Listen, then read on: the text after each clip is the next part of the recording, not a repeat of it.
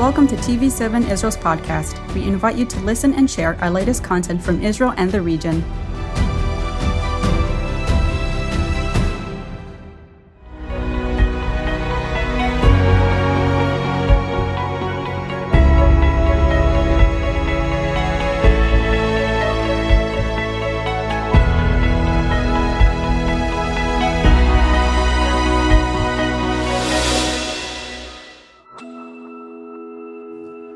Shalom from Jerusalem. Welcome to another edition of My Brother's Keeper. Today we have a special guest with us from Iraq, uh, a man who leads an organization that um, has been responsible for bringing children all over the Middle East here to Israel for heart operations. But not only that, he's been involved in these different communities around the Middle East, and he'll be sharing with us from Iraq today regarding some of the events that are happening right now within his work, but also within the rest of the Middle East. But before we begin, let's begin with scripture. And today we want to focus on Jesus' attitude, Yeshua's attitude towards children, which was a big part of his ministry and also a big part of the central subject of his teaching, the kingdom of God. So from Luke 18, we read Now they were bringing infants to him, children, that he might touch them. And when the disciples saw it, they rebuked them. But Yeshua called them to him, saying, Let the children come to me, and do not hinder them for such belongs the kingdom of God. Truly I say to you, whoever does not receive the kingdom of God like a child shall never enter it. You know, we, we talked a lot on this program about the issue of, of Christians around the world showing mutual solidarity to Christians in the Middle East, especially those that are under pressure, those communities that are minorities in these countries, and those communities that are basically at risk. And um, one of the most at risk groups, obviously, in these countries is children. And um, so, just as we begin the program, we want to acknowledge that these are some of the least of these. We're going to be talking about these children that are at risk, that are physically, but that God calls us to be part of His work in the Middle East by being His hands and feet and touching these children as well. And that's something that Jonathan Miles and the organization of Shevet Achim has been involved in. So, before we begin to, let's pray that God will re- lead and guide our conversation and our interview and that he'll show us how we can be involved in showing solidarity to a very important segment of Christian communities and also Muslim communities around the Middle East. So, Father, in the name of Yeshua, we come to you today. We thank you for this opportunity to speak about these, the subject that's uh, obviously on your heart. Because, Yeshua, when people tried to push children away, the least of these away, you said, No, no, bring them to me, because these, such to these, belong the kingdom of God. So, Lord, lead, lead now our, our discussion today by the Holy Spirit and make us aware of something that's happening that's literally changing hearts and lives throughout the Middle East. In the name of Yeshua, amen. Jonathan, welcome to the program. Um, I know you're uh, speaking to us from, uh, from Iraq today. And just so um, people kind of can know you, I just want to just introduce Shevet Achim is a is a, not only just an organization, but from my understanding and our, our work together, it's, um, it's communities that help children from Gaza, Iraq, and Syria to come to Israel for literally life saving open heart surgeries. And the organization is faith based, it's uh, filled with people from all over the world that join in. It was founded in 1994 by a small group of both foreign Christians and Israeli citizens and was drawn around the, the shared recognition that every life is created in the image of God and that, mm. and that the children of our neighbors should not be denied access to the amazing and great medical care that's available in Israel. So, Jonathan, tell us a little bit of, first of all, welcome to the program, but tell us a little bit about your story. How did you get involved in this? I think you, you I'm not sure that you, this was a, sort of the reason you came to Israel at the beginning, but just share with uh, our, our viewers, how did this happen? Thank you, Brother Mike. It's good to be with you. Yeah. I would uh, just say at the beginning, uh, we are a community, an expression of the body of Messiah. So, in that sense, he is very much our head. He is the leader, and he's the one who brought all this to pass. So, I'm just uh, trying Amen. to keep up with him and always surprised by the twists and turns in the road. Uh, I, uh, mid 20s, which is now 35 years ago, uh, came to a place of repenting and saying, Lord, I'd like a life that means something for you. And uh, in brief, uh, you want that, then go and deal with all that hidden sin in your life. Really become set apart uh, for me. Uh, went to my wife, dealt with that. We were both baptized, went to study the Word of God. And when I really got into the scriptures, particularly the Hebrew Bible and the prophets for the first time, that's when the issue of Israel really came alive for me, as I'm sure it has for many of, of your viewers here. Uh, I was just so struck by um, that this wasn't a Christian story. This was the story of the people of Israel, and the New Testament is the the story of how we non-Jews were finally blessed in Messiah to be able to enter into that beautiful story. And uh, uh, the regathering, according to the prophets of the Jewish people from all the nations of the earth to Israel, really struck me. Man, God is still at work in history. He's moving. He's fulfilling His promises now. I wanted to see it. Came to Israel. Didn't fit in anywhere, total outsider. But one night in prayer, the Lord said, "Will you come?" Very clearly and powerfully to me. And uh, wow. thank God He gave grace to my my wife, and uh, we were expecting our fourth baby at that point, and we came Got it. What, what year was that? What year was that? That was 1990. Oh, okay. Excellent. So also at that point, there was the great Aliyah from the former Soviet Union was just right. hitting its peak, and uh, so I got involved with other Christians, friends of Israel, to help mm-hmm. welcome these refugees and bless them in Jesus' name. Um, you know, we have received everything precious to us from you, and we want to return something to you. Uh, you gave us the Messiah, and uh, it was a beautiful message. I was very on focus with the Jewish people, their restoration. If I thought about the other peoples of the Middle East, I probably secretly in my heart felt they were some kind of obstacle to God's great purposes. but uh, one day a non-Jewish boy came into the center where we were helping these refugees and uh, from the Ukraine, and he was dying of leukemia, and his mother said, uh, "Please, will you help us?" The Hadassah Hospital says they can help him for sixty-four thousand dollars, and we don't have any money. And uh, that's the last thing I wanted to be involved in. Totally outside mm-hmm. of what I felt was uh, my ministry for the Lord. Um, but the words of Jesus had also been at work. Don't turn away the one who asks for help. So Mm. I went down to the hospital, found the professor, hoping this story wasn't really true because I didn't know how to deal with it. But he said, No, it's true. Um, that boy will die within two months. I believe we can save him, but I have to tell you one thing. He could be dying in the doorway of our emergency room, and we won't let him through the door until the last dollar has been paid. Wow. And that did that shocked me. Um, you know, I guess we all know in principle that this happens in the world, but here was a beautiful boy we had in our hands the treatment to save him, and uh, we were just going to withhold it for whatever reason. Hmm. Financial reason. He's not a citizen of this state. He's not Jewish. Um, but what we found is if we would just trust the Word of God and give whatever we had, and that that's essential. I think if we're going to intercede for people, we have to be willing to pay the cost as much as we can. But having given what we can, uh, the Lord takes on the, the, the, work. So all we have to do is open the door and not limit Him by our lack of faith.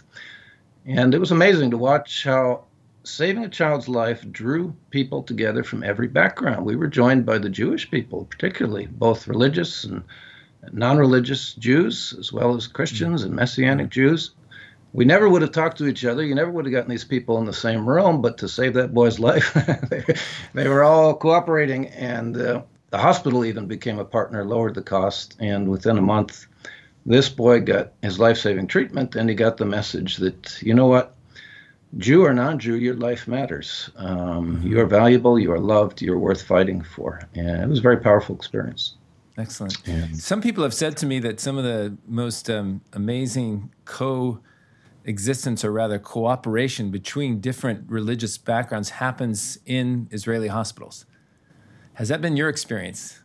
Absolutely. I mean, uh, sometimes I think of it as like a little foretaste of the kingdom of heaven, because if if you can get past the admissions office, which is very hard, if you can get in, it's hard to get into heaven. But if you can get in, everyone is equal. Everyone is loved and valued. There's no distinction made. Yeah. And uh, for our neighbors in the Middle East, that is such mm. medicine for their soul because they've been mm-hmm. devalued, rejected, outcast, uh, even especially by their own cultures. Uh, mm-hmm. You know, the poor and the insignificant are life is worthless in the Middle East, but mm-hmm.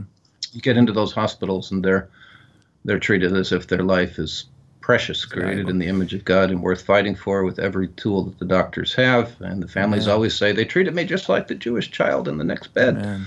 Never experienced that before.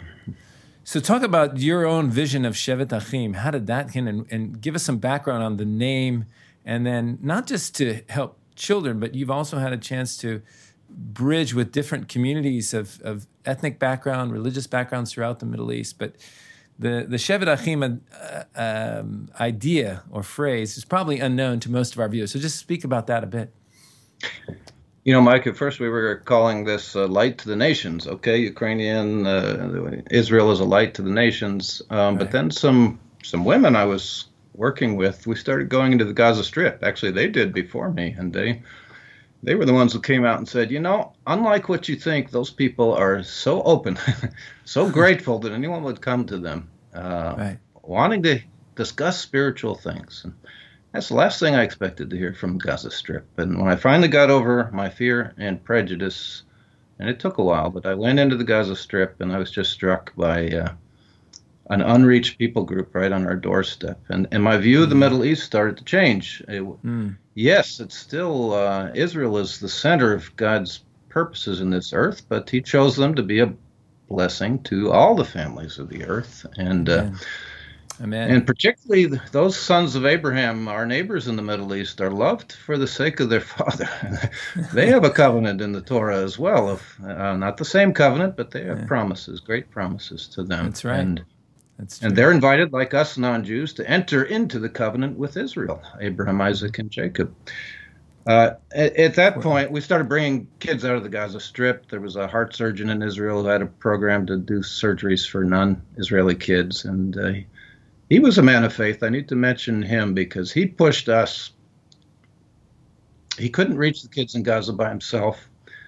The Israeli doctors need us, actually, us outsiders, us foreigners, us Christians, to go places they can't go, like Gaza, like Iraq, like finding Syrian refugees. right. Uh, but he pushed us. Bring us more kids. Don't worry about the money. God will take care of that. Just bring us the kids. and uh, so we did. And uh, Wow.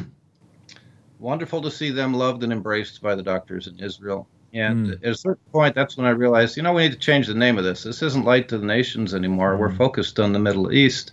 Mm. This is something happening within the family, the Abrahamic family. And uh, at that point, Very Shevet Achim, which uh, Psalm 133, many of us know the song, Hine Matov Umanaim Shevet Achim Gam Yachad. Uh, look how beautiful it is when brothers will live together in unity. Hmm And uh, let's just challenge ourselves and the people of Israel to expand that term of brothers a little bit. That's not just, you know, your fellow Jew. It's like Jesus uh, answering, Who is my neighbor? Well, it's this enemy, so Right. called. And uh, Mhm. the same is true of this idea of brothers, that um, let, let's look upon the people of the Middle East, the peoples of the Middle East, whether they're Arabs, Kurds, uh, Berbers, uh, Egyptians, whatever. Uh, let's look upon them as, as brothers as well. Yeah, excellent. Wow. I mean, it's in some ways we're seeing, and we'll talk about this hopefully uh, near the end of the program, but it's part of this this Abrahamic covenant that's expanded in the new in the new covenant, really, that includes all the nations of the earth. But it takes, as you're saying, I, I appreciate your testimony because it takes courage to cross a border.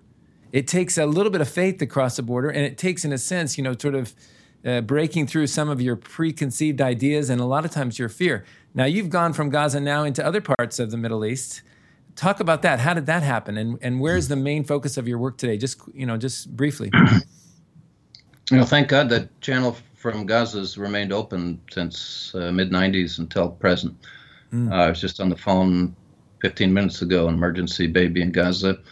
Nowhere to go, going to die if she can't get into Israel. And uh, it's still the case, uh, even after all these years, that if we won't be the ones to stand up and say, yeah, we'll take responsibility in partnership with the Israeli hospitals, we're basically splitting the costs with them. Wow, Um, wow, that baby's going to be on the way today in an ICU ambulance to the Sheba Medical Center in Israel.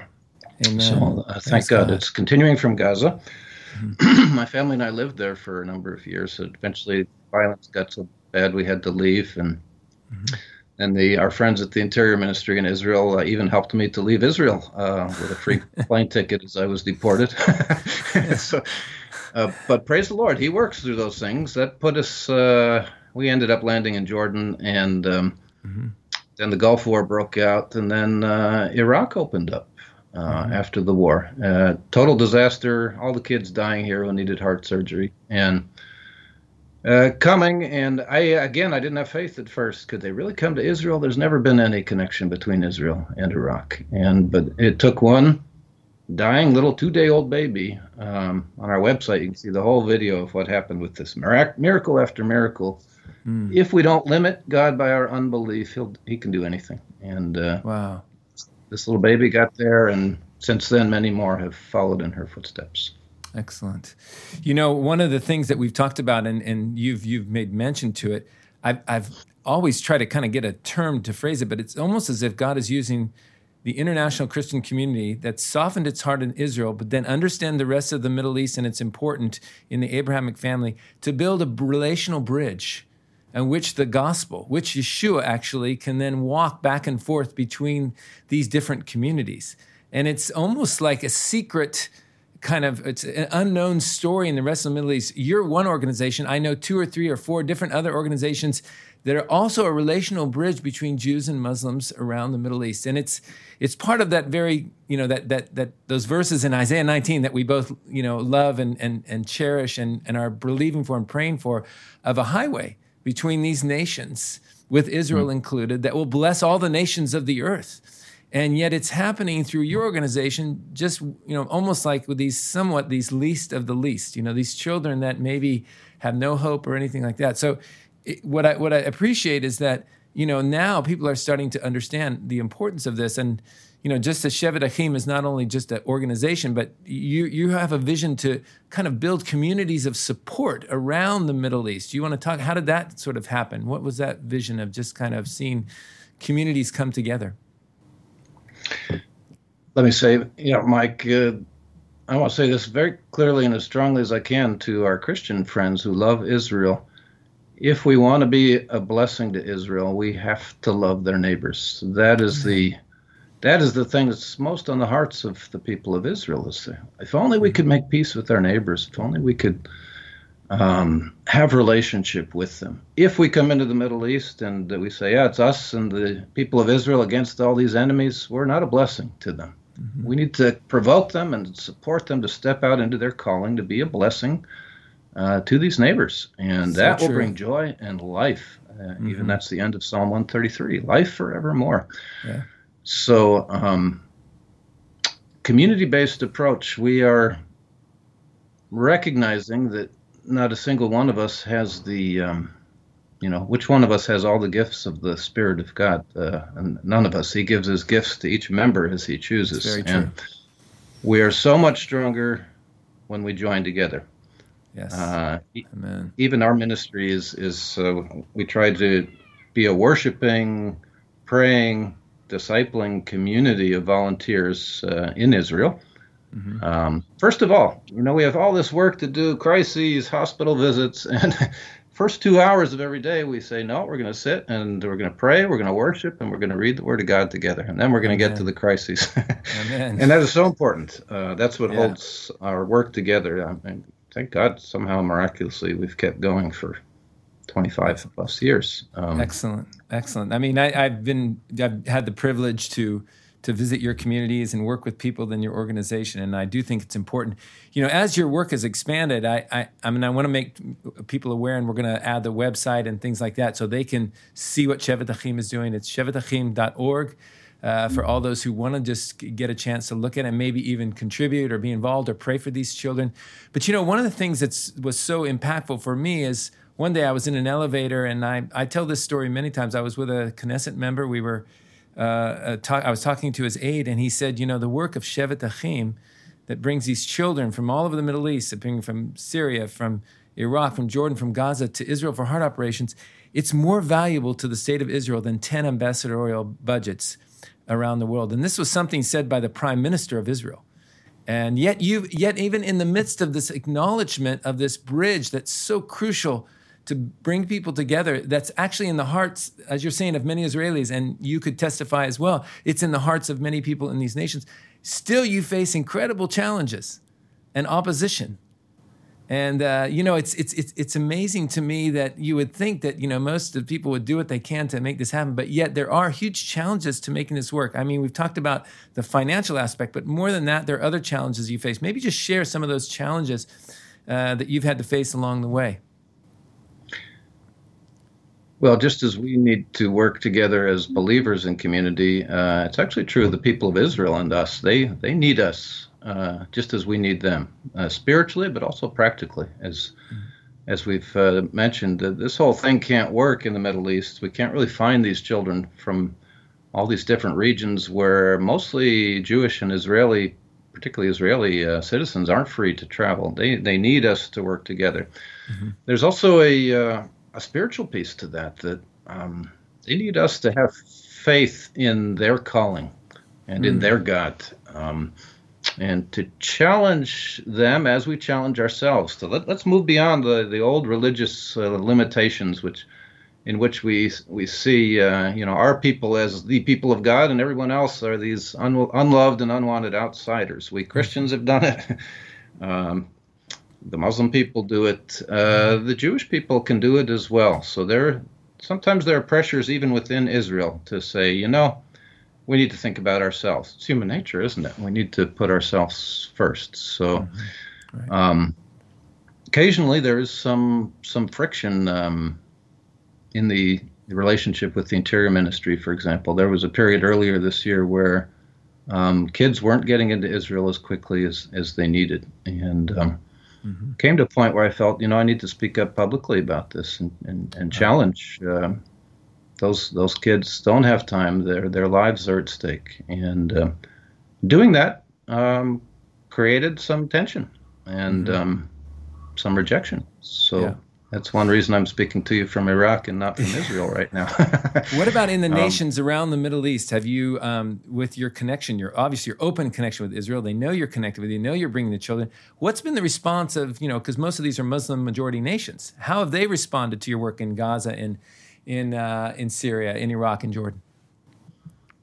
I could tell you stories from Gaza that you wouldn't believe of um, the humble, common, suffering people there and how they looks to Israel as a source of hope and as a wow. sort of an example. And if only we could be like that. Uh, so, wow. um, for decades, treatment in Israel has been the lifeline for the people of Gaza. So uh, the, they understand. Yeah, they understand. Um, what about in Iraq was, with the whole situation right now? Because you don't have actually relations between the countries, and yet right now there's uh, Iraq is changing. I mean, it's a, there's a, some new things. Talk about that a little bit.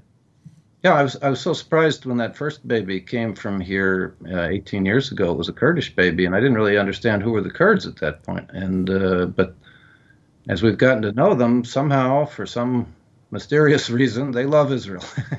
yeah. Some of it you can understand. All right, they have you know they're like a minority with common uh, persecutors in the region, and yeah. you know they also identify with what what has happened with Israel. Right, as miraculous. a minority, as a minority people in the Middle East, even though they're Muslims, they're still under threat, and then even the Kurdish Christian community is under threat there as well.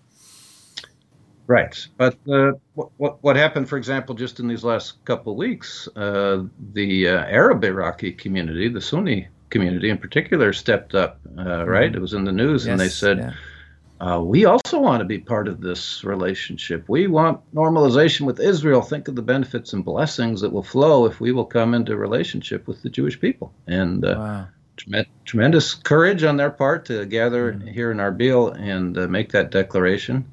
Mm-hmm. And tremendous backlash. right. you know, they they were fired. Their lives were threatened. There's arrest warrants. Their pictures are up at every checkpoint. Find these people, these oh terrorist criminals who dare to call for peace with Israel. So there is there's a there's a huge price to be paid in all of this. We know because it's it's something that goes against the you know the the the stand of the government, which is against the you know a, a Jewish state in the middle of the Muslim majority. Listen, Jonathan, we want to spend some time just in the at the end for, for how can people pray? How can they support? How can they be involved? I mean, just even your testimony is enough to help people shift their their ideas about the Middle East and about the people and what they really want, what they're really crying for. But how can people be practically involved? I mean, share about some of the things that you know that you can do to help your organization or just around and how they can pray for the in the for the Middle East. Right. You know, Mike, uh, and this is probably true of ministry in general. Money is the last issue. So it's not, oh, we need your financial support. Uh, right. The Israeli hospitals do need our support. They take uh, more than half the costs on themselves, but they look to us to cover the other half. And uh, we, in turn, uh, we, we never have any money, but we do have faith in God. So we say, Lord, we're not going to hold back. If there's a child whose life is at risk, we're going to bring them, even though we're just taking on uh, financial commitments that we don't know how we're going to meet. And at the end of each year, uh, and this is a testimony, I believe, to the people of Israel. At the end of each year, uh, God is faithful to meet those commitments that we've undertaken in His name and in the name of Messiah. So I praise God for that. We trust Him for that. So we're not we're not really worried about that. He, he's He comes through. But what what can people do? Um, we try to put every child's story on the on the net so that people can follow and pray and intercede and give Amen. towards those kids as the Lord leads. Mm-hmm. Um, but more than that, we really welcome people to come out and uh, and actually be here and work alongside of us. And excellent. Almost everyone first thought is, well, I'm not qualified to do that. But the truth is, none of us are qualified. Uh, the only thing the Lord looks for is someone who, who cares, who's who's Amen. willing to stand in the gap. Amen. Can you wrap your arms around a, a, a family with a baby who's. Going through a life saving heart surgery? Can you sit with them outside the operating room for six, seven hours? yeah. Without common language, but just being there and praying. Um, those things go right to the heart of our neighbors. Jonathan, thank you for that challenge. And not only to just give, uh, which is important, and not only to pray, but even willing to become to this part and be a part of the answer in the Middle East and to be part of Yeshua's hands and feet. Can you just pray for our audience uh, that are looking that maybe they, what part they should play in all of this. Hmm. Abba, thank you. We are uh, your children. We are laborers in your vineyard, and uh, Lord, we offer ourselves. First, come and change our hearts and our lives, and use us, Lord, in whatever place, whatever way you call us. Lord, this is your work. Our eyes are lifted to you, Lord. We are nothing against this multitude that comes against us, Lord, but you can do all things. So we Bless you and praise your name. Ask you to speak by your Holy Spirit to each one of us. In Jesus' name. Amen. Amen. Amen. Jonathan, thank you for joining us. It's been a, an incredible time of just learning and revelation, and thank you for your testimony and your work. Thank you again for joining us here on My Brother's Keeper. I'm Michael Karam, and shalom from Jerusalem.